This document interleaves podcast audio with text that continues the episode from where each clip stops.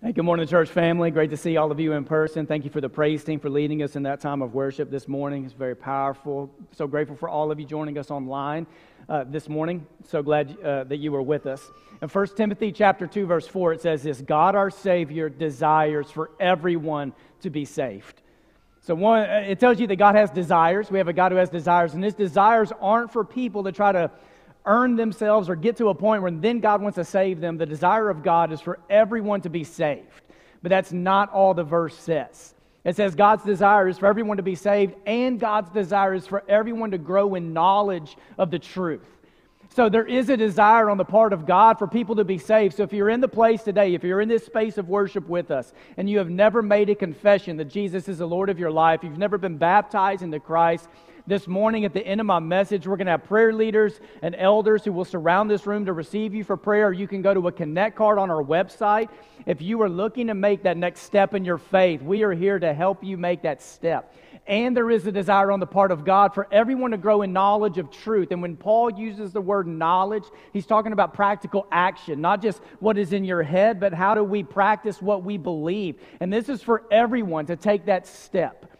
So, this morning, I know we are in this space, and I want to work us through two verses today. We're in a series in the, in the book of Philippians, the letter of Philippians, and there are two verses I want to help you with today verse 12 and verse 27. So, repeat after me 12, 27 two verses. And what I want to do is I want to help you know these two verses. I want to help wrap these two verses with context. There are moments this morning I want to go for your head. I want to go for your mind, your thoughts. I want to inspire your mind. I want to help you to think. And there are moments this morning I want to go for your heart. I want to inspire your heart. I want you to respond. And hear the invitation of Jesus asking you to respond to what these two verses have to say to you in verse 12 and in verse 27. Now, I don't always know what God is doing, all right? I don't always know. I can't always interpret the work of God, but I know this today. I'm pretty sure I know this that the Spirit of God in the next few minutes is not going to lead you to scroll through Facebook to see what you're missing in the world. And I'm pretty sure the Spirit of God isn't going to lead you in the next few minutes to make sure your fantasy football team is set. I think there's a good chance we'll be out of here by noon today, and you can do that, all right?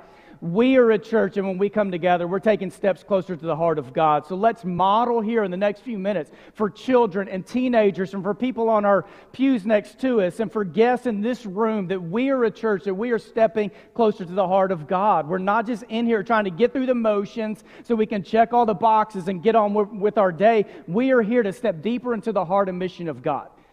So, chapter 1, verse 12 says this Paul's writing to a church that he dearly loves. And what he says is, Hey, I just want you to know, and here's what I want you to know that whatever has happened to me, and I want you to think about those five words. If you highlight in your Bible, you underline things, if you're taking notes today, here's what Paul says I want you to know this whatever has happened to me. This has happened so that the gospel of Jesus can advance in the world. This has happened so that there can be advancement of the gospel of Christ. All right, so what does it mean for you to make this an anthem in your own life? Like for you to use this to like change your perspective, because all of us have those whatever has happened to me moments or events that have happened in our life. Whatever has happened to me.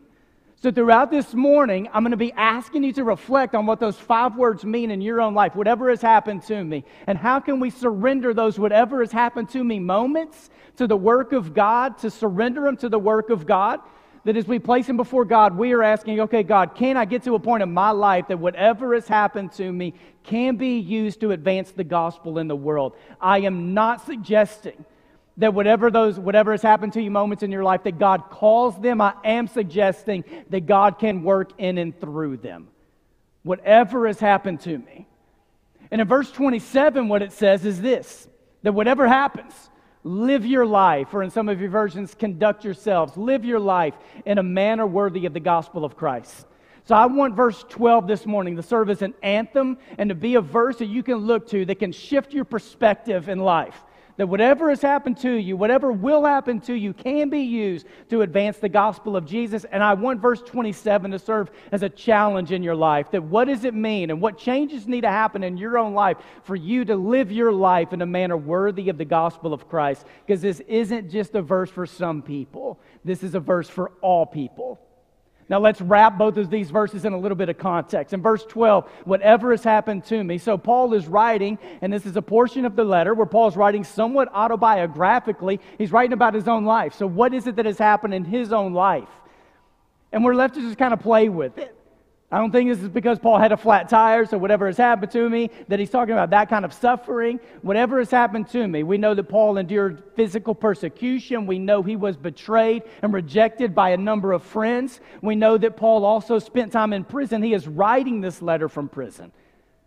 So, as he's writing about whatever has happened to me, Paul is writing to a church in which they have suffered together. About a decade before Paul wrote this letter, he was in Philippi, where he was in jail, had suffered physical abuse and persecution, and was released. They had been through things together. Paul was a guy that could roll up his sleeves and he could show you scars and marks and he could tell you what city they happened in. Like over here on the tricep, this is when I was in Philippi. And let me show you my lower back. Like this was in Iconium or Lystra. Like he had marks on his body for the sake of Christ. And he says, Whatever has happened to me can be used by God to advance. And this word advance this is a word that can mean forward movement in spite of, a, of, of, a, of obstruction. It's what might appear to be a drawback or a hindrance is actually progress. So, as Paul is saying this and talking about advance and the gospel of Jesus advancing, he's saying, like, all the challenges that can happen in your life, the gospel of Christ can still advance. It doesn't mean God is causing it, but God can use it to help advance the gospel. And in verse 27, you have this phrase, live your life, or in some of your versions, conduct yourselves. It's one word in the Greek, and it's literally be a citizen. So, Hellenistic writers, writers from many, many years ago, used it to reassure allegiance to a form of government. It was a practical point saying this what we do shows who we are, what we do reveals who we are. So think about Paul using this, a word that would have been used to talk about allegiance to a government, Paul is using to talk about allegiance to the gospel of Christ. Live your life, conduct yourselves in a manner worthy of the gospel of Christ. Paul is making a point to say the way you live your life and the way we live life together should be a demonstration to the world of God's faithfulness. Without us even having to say something, without words coming out of our mouths, people should know there's something different about believers in God. There's something different about the way we live, how generosity flows from us, why we are people of grace and mercy and compassion. Like the way we live our life should cause people to say, There's something different about you. And what is it? So, whenever I think about this, I often think about the story of a woman, Dorothy. I was preaching a sermon about this very thing. I was preaching a sermon about how our lives can be an example to other people. Like, without us even having to use words, sometimes our lives should be a witness. Like, evangelistic fervor, evangelistic opportunity should come to us just by the way we live our lives. There was a couple who came into the church that day as I was preaching the sermon. It was a, it was a woman in her 60s and her dad who was in his mid 80s. They had just buried her mother, his, his wife. Her name was Dorothy. And they came up at their church and they were like, We can't believe that the day we came to church, you're talking about what it means to live your life. And by the way you live your life, it can help other people know who God is without you even saying anything, just by the way you live your life.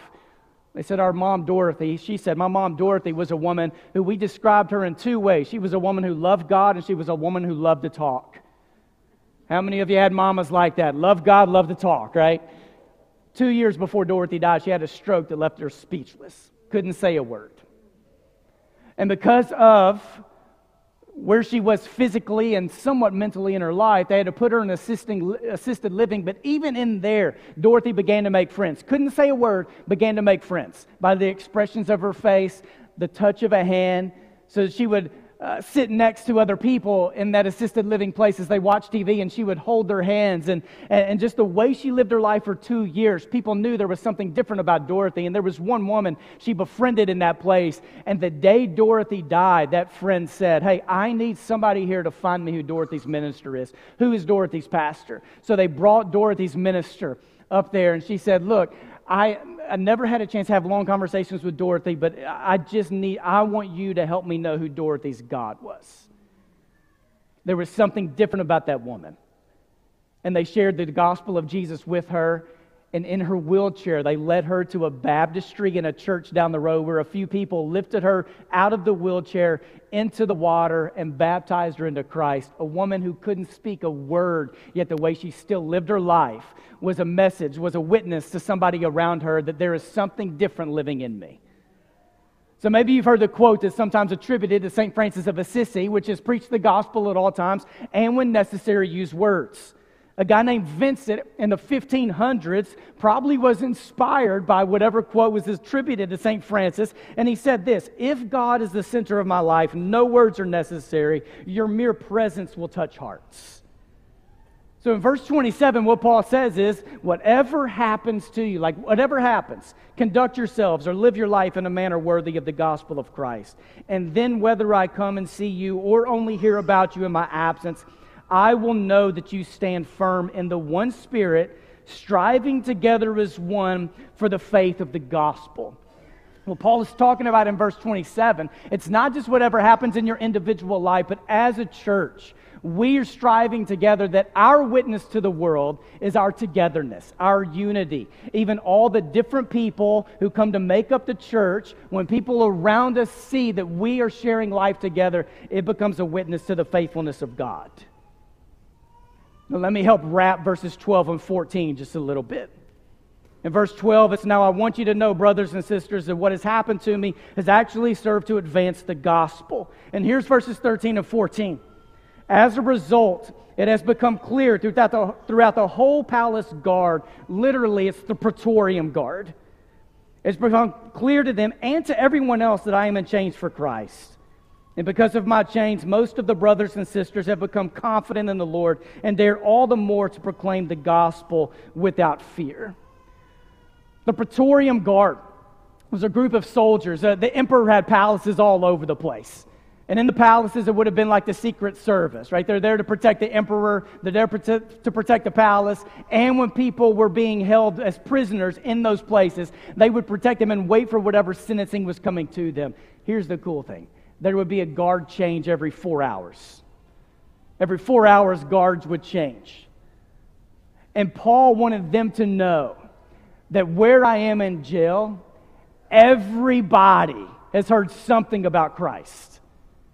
Because for Paul, he wanted them to know that I may be in prison, I may be in chains, but the gospel of Jesus can't, can't ever be chained. I can be in a cage, but the good news of Jesus can't ever be caged. So even where I am, every four hours, there are new guards who come in, and I take it as an opportunity to somehow strike up conversations. And I want people to know about Christ. And according to Paul, he's letting them know everybody who comes through here has heard about Christ. So in verses 14, 15, 17, and 18, you have three different words Paul uses about proclaim or speak or teach or preach. Because in verse 27, Paul talks about you live your life in a way that honors God. But earlier, what he wants people to know is four different times, there are times, live your life to the best you can for God.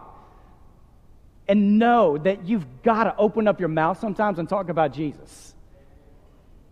Like, live your life to the very best of your ability in your life should be a witness. But for the love of God, let's open our mouth and let other people hear what Jesus has done for us so that the world doesn't just think we're just good people because we're striving to be good people. Well, we're good people who've been touched by God. We are good people who've been changed by Jesus. It's not just that we want to be generous people who are compassionate in the world, but we're generous and we're compassionate because of what Jesus has done for us. Now, here's the hard thing. Because Paul's talking a lot about suffering, right? Like whatever happens to me and whatever happens to us and suffering and pain, and yet we're still going to believe that the gospel can advance and we're supposed to use our mouths and use words to help people know about Jesus. Yet there are some times when there are forms of suffering and pain that we're not sure how to put words to it because we aren't sure what God is doing in the midst of it. Like, where is God in this? Is God in this? Why does God allow certain things to happen? On November 1st of 1755, anybody alive? November 1st, 1755? November 1st, 1755 there was an earthquake that hit the chief city of Portugal. Tens of thousands of people died, almost wiped out the entire city. And November 1st, for years, has been All Saints' Day. And I know uh, Churches of Christ, we're not a part of a tradition that, that honors saints, so Catholics and some other branches of the Christian faith. Like, uh, saints is a big deal. And I, and I know in some ways, like, saints can be elevated, uh, to, to, that we pray to saints to intervene for us. But in some ways, All Saints' Day is like we just want, we want to honor men and women of faith. So November 1st, 1755, a city of a bunch of people were getting together to honor saints, to honor men and women of faith. And there's an earthquake that kills tens of thousands of people. So, what immediately happened is you had philosophers and teachers who tried to use that to explain either that God doesn't exist, or if God exists, he's not as loving as the Bible sometimes portrays him to be. And does this not happen after almost every event that happens in the world? Like you have televangelists and you have people who, who want to try to interpret or use it as, hey, this is proof that God doesn't exist, or God's really not loving, or God's really not as involved as we think God may be even Shakespeare, and I know, I know he wasn't known for like being the spiritual giant, right? But even he made little, like, wrote these little things like each new morn, new widows howl, new orphans cry, new sorrows strike heaven on the face, like aware of the suffering and pain sometimes that we can't put into words. C.S. Lewis says, God whispers to us in our pleasures, speaks in our conscience, but shouts in our pain. And I've clung to this quote by C.S. Lewis because there are times I want it to be true, and maybe there are times it has been true. But for me in my life, sometimes it's not that God has shouted in my pain, it's that I can't hear anything from God in my pain. But what Paul wanted people to know is that Paul wanted to interpret chains in the moment. He wanted to interpret his chains for people. So Paul lets him know, I'm in chains, but let me interpret this for you. Even though I'm in chains, the gospel of Jesus isn't in chains. 1 Timothy chapter 2 verse 9 that's exactly how Paul says it. He says the word of God cannot be chained. So Paul even embraced a moment in, in, his imprisonment as they can chain my body, but they can't take from me what I know to be my worth and my mission in God. That they can chain me and tr- think they're holding me down, but by the joy of the Spirit that will not let me go, I'm going to be a witness for God even while I am chained and in prison. So he wanted people to know look, I'm going to interpret my imprisonment for you. Fred Craddock says it like this he says, yes, Paul needs to interpret his chains. Suffering, injustice, even death can be endured if someone can make sense of it. If it can be shown that some cause, some purpose is served, but there is no pain so sharp as an uninterpreted pain. No tragedy so heavy as one without meaning. So here's what Paul says in verse 13 and 14. As a result, it has become clear throughout the whole palace guard and to everyone else that I am in chains for Christ. And because of my chains, most of the brothers and sisters have become confident in the Lord, and they're all the more to proclaim the gospel without fear. What he wanted them to know is even in my chains, the church that is around me right now, my chains have caused them to be courageous in their life. Courage grows in the face of suffering not just by sitting alone by itself. It grows while being surrounded by suffering. Verse 12 and verse 27. Verse 12 about you getting to a point in your life where you can say, Whatever has happened to me, five words, whatever has happened to me can advance the gospel in the world. And for you embracing a challenge of verse 27 of how am I living my life in a manner worthy of the gospel of Christ, what I want to do over the next few minutes is try to argue that these are choices that you make and choosing to make the choices to honor verse 12 and verse 27 today can impact the kind of person you will be years from now by making a choice that I will choose, whatever happens in my life, I'm going to believe that the gospel can still advance in this world. And by you choosing to live your life in a manner worthy of the gospel of Christ. There's a woman named Andrea. She became a friend of mine a few years ago. She's a great author, and years ago, Andrea and I were sitting, uh, we spoke at the same event together, and then we were on the same flight. So we found ourselves at a gate sitting next to each other. And a- Andrea's done a lot of work talking about faith and suffering. And she was a woman who, early in her life, her parents were missionaries in Kenya.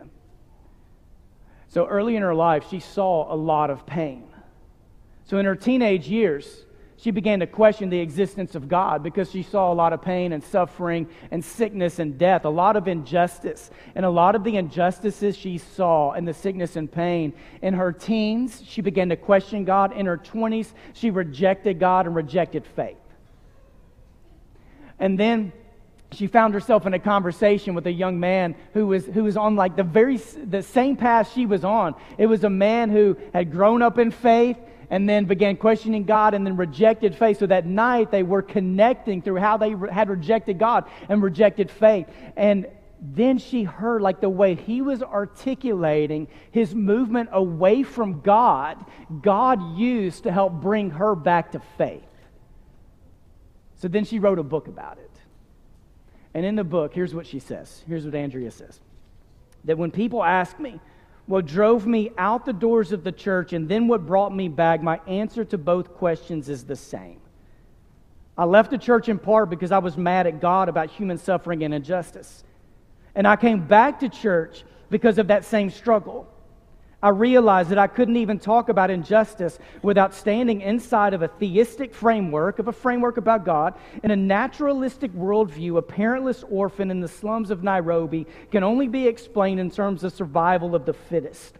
We're all just animals slumming it in a godless world, fighting for space and resources. The idea of justice doesn't really mean anything. To talk about justice, you have to talk about objective morality, and to talk about objective morality, you have to talk about God. And then she began to piece back, in her story, how God was piecing back together her faith. And it became a choice for her. In verse 12 and 27, it's a choice we make. And by making these choices, it can transform the perspective we have in life for years to come.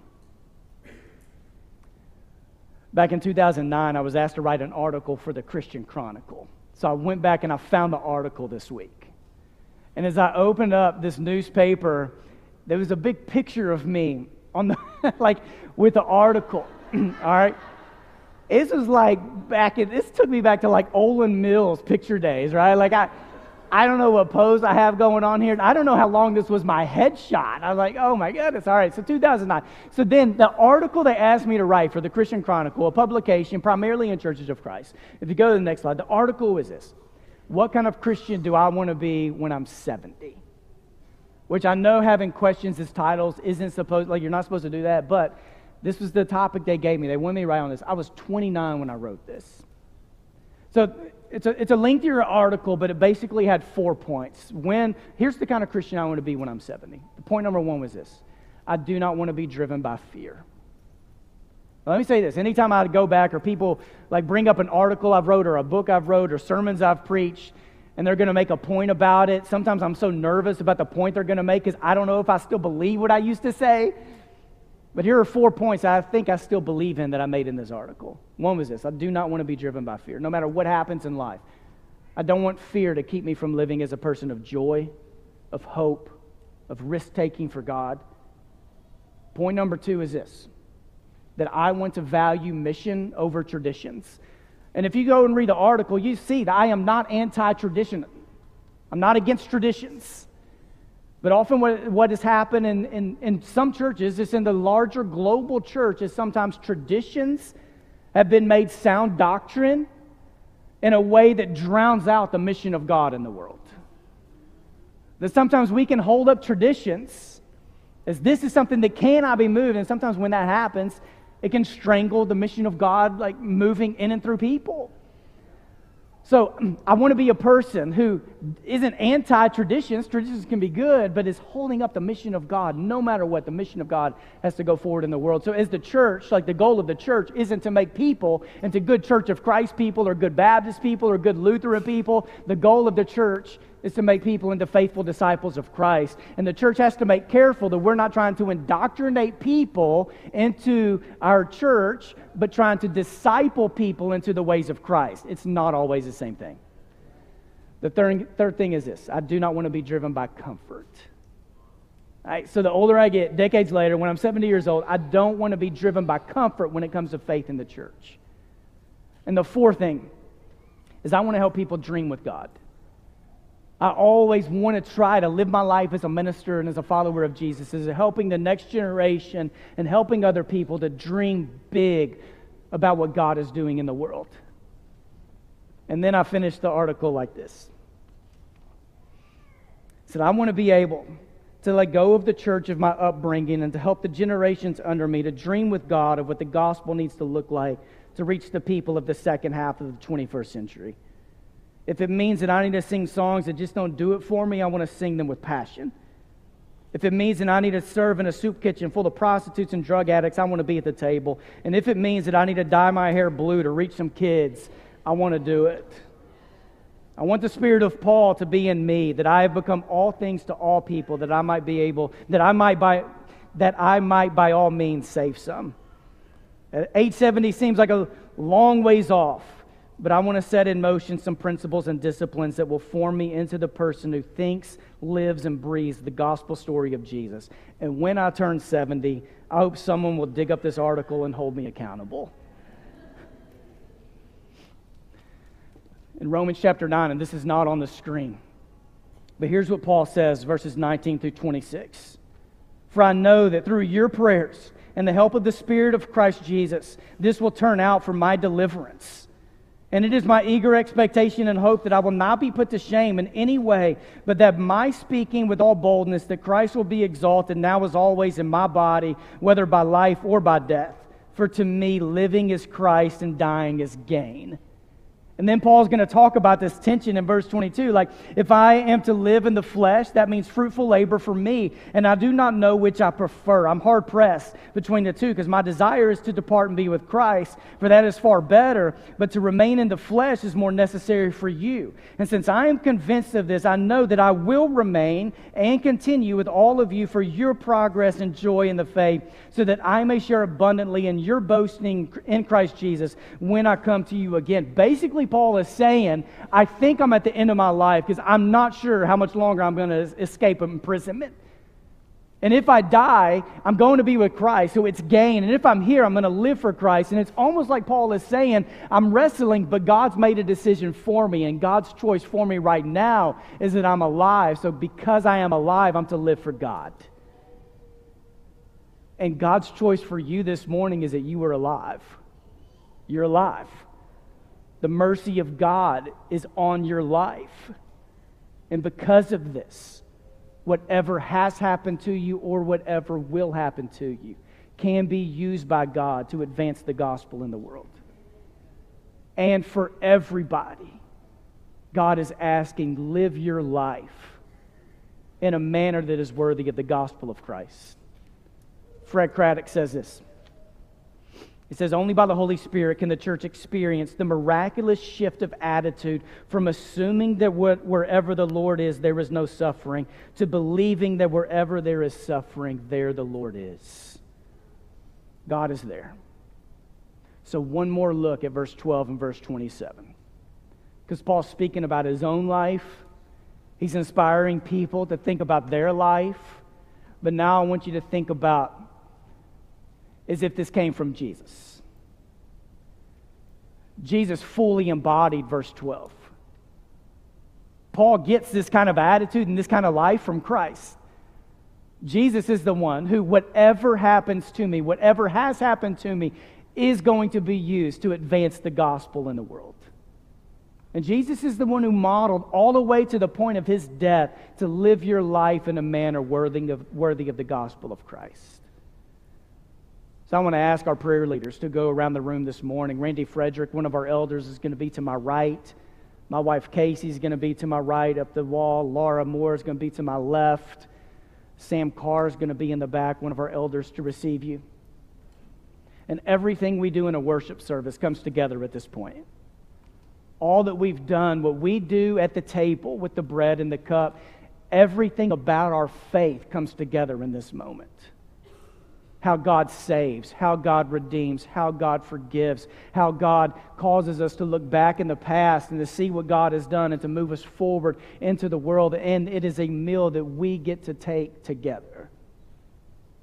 And in this, we are reminded of Jesus, who, whatever happened to him, he was willing to endure it because of what it could do for the world. and that Jesus was willing to live in a way that was obedient to God even to the point of death. So today, let's take the bread and the cup, both with gratitude and with hearts that want to be deployed into the world for Christ's mission. And if there's any way we can pray over you or be a benefit to you as you try to think through those whatever happened has happened to me moments in your own life, we are here to receive you for prayer. So all these prayer leaders are going to be in these places for the next few minutes. We're going to take communion. We're going to sing a song, What a Friend We Have in Jesus. If there's anything our prayer leaders can do for you in this time, we are here to receive you and to pray with you. And for everyone else here in the next few minutes, you are invited to the table to take the bread and the cup. Let's bow our heads and let's pray. For God, everything that has happened this, in this space this morning, we give you thanks through Christ. For a church you have brought together, for a church you were uniting together, for the church you were deploying, you were sending throughout the Mid South and beyond. We give you thanks. And all of this, Jesus, is because of you. Thank you for your obedience. Thank you for the love that continues to flow from you. And we receive it today with grateful hearts. Through Christ we pray. And the church said, Amen.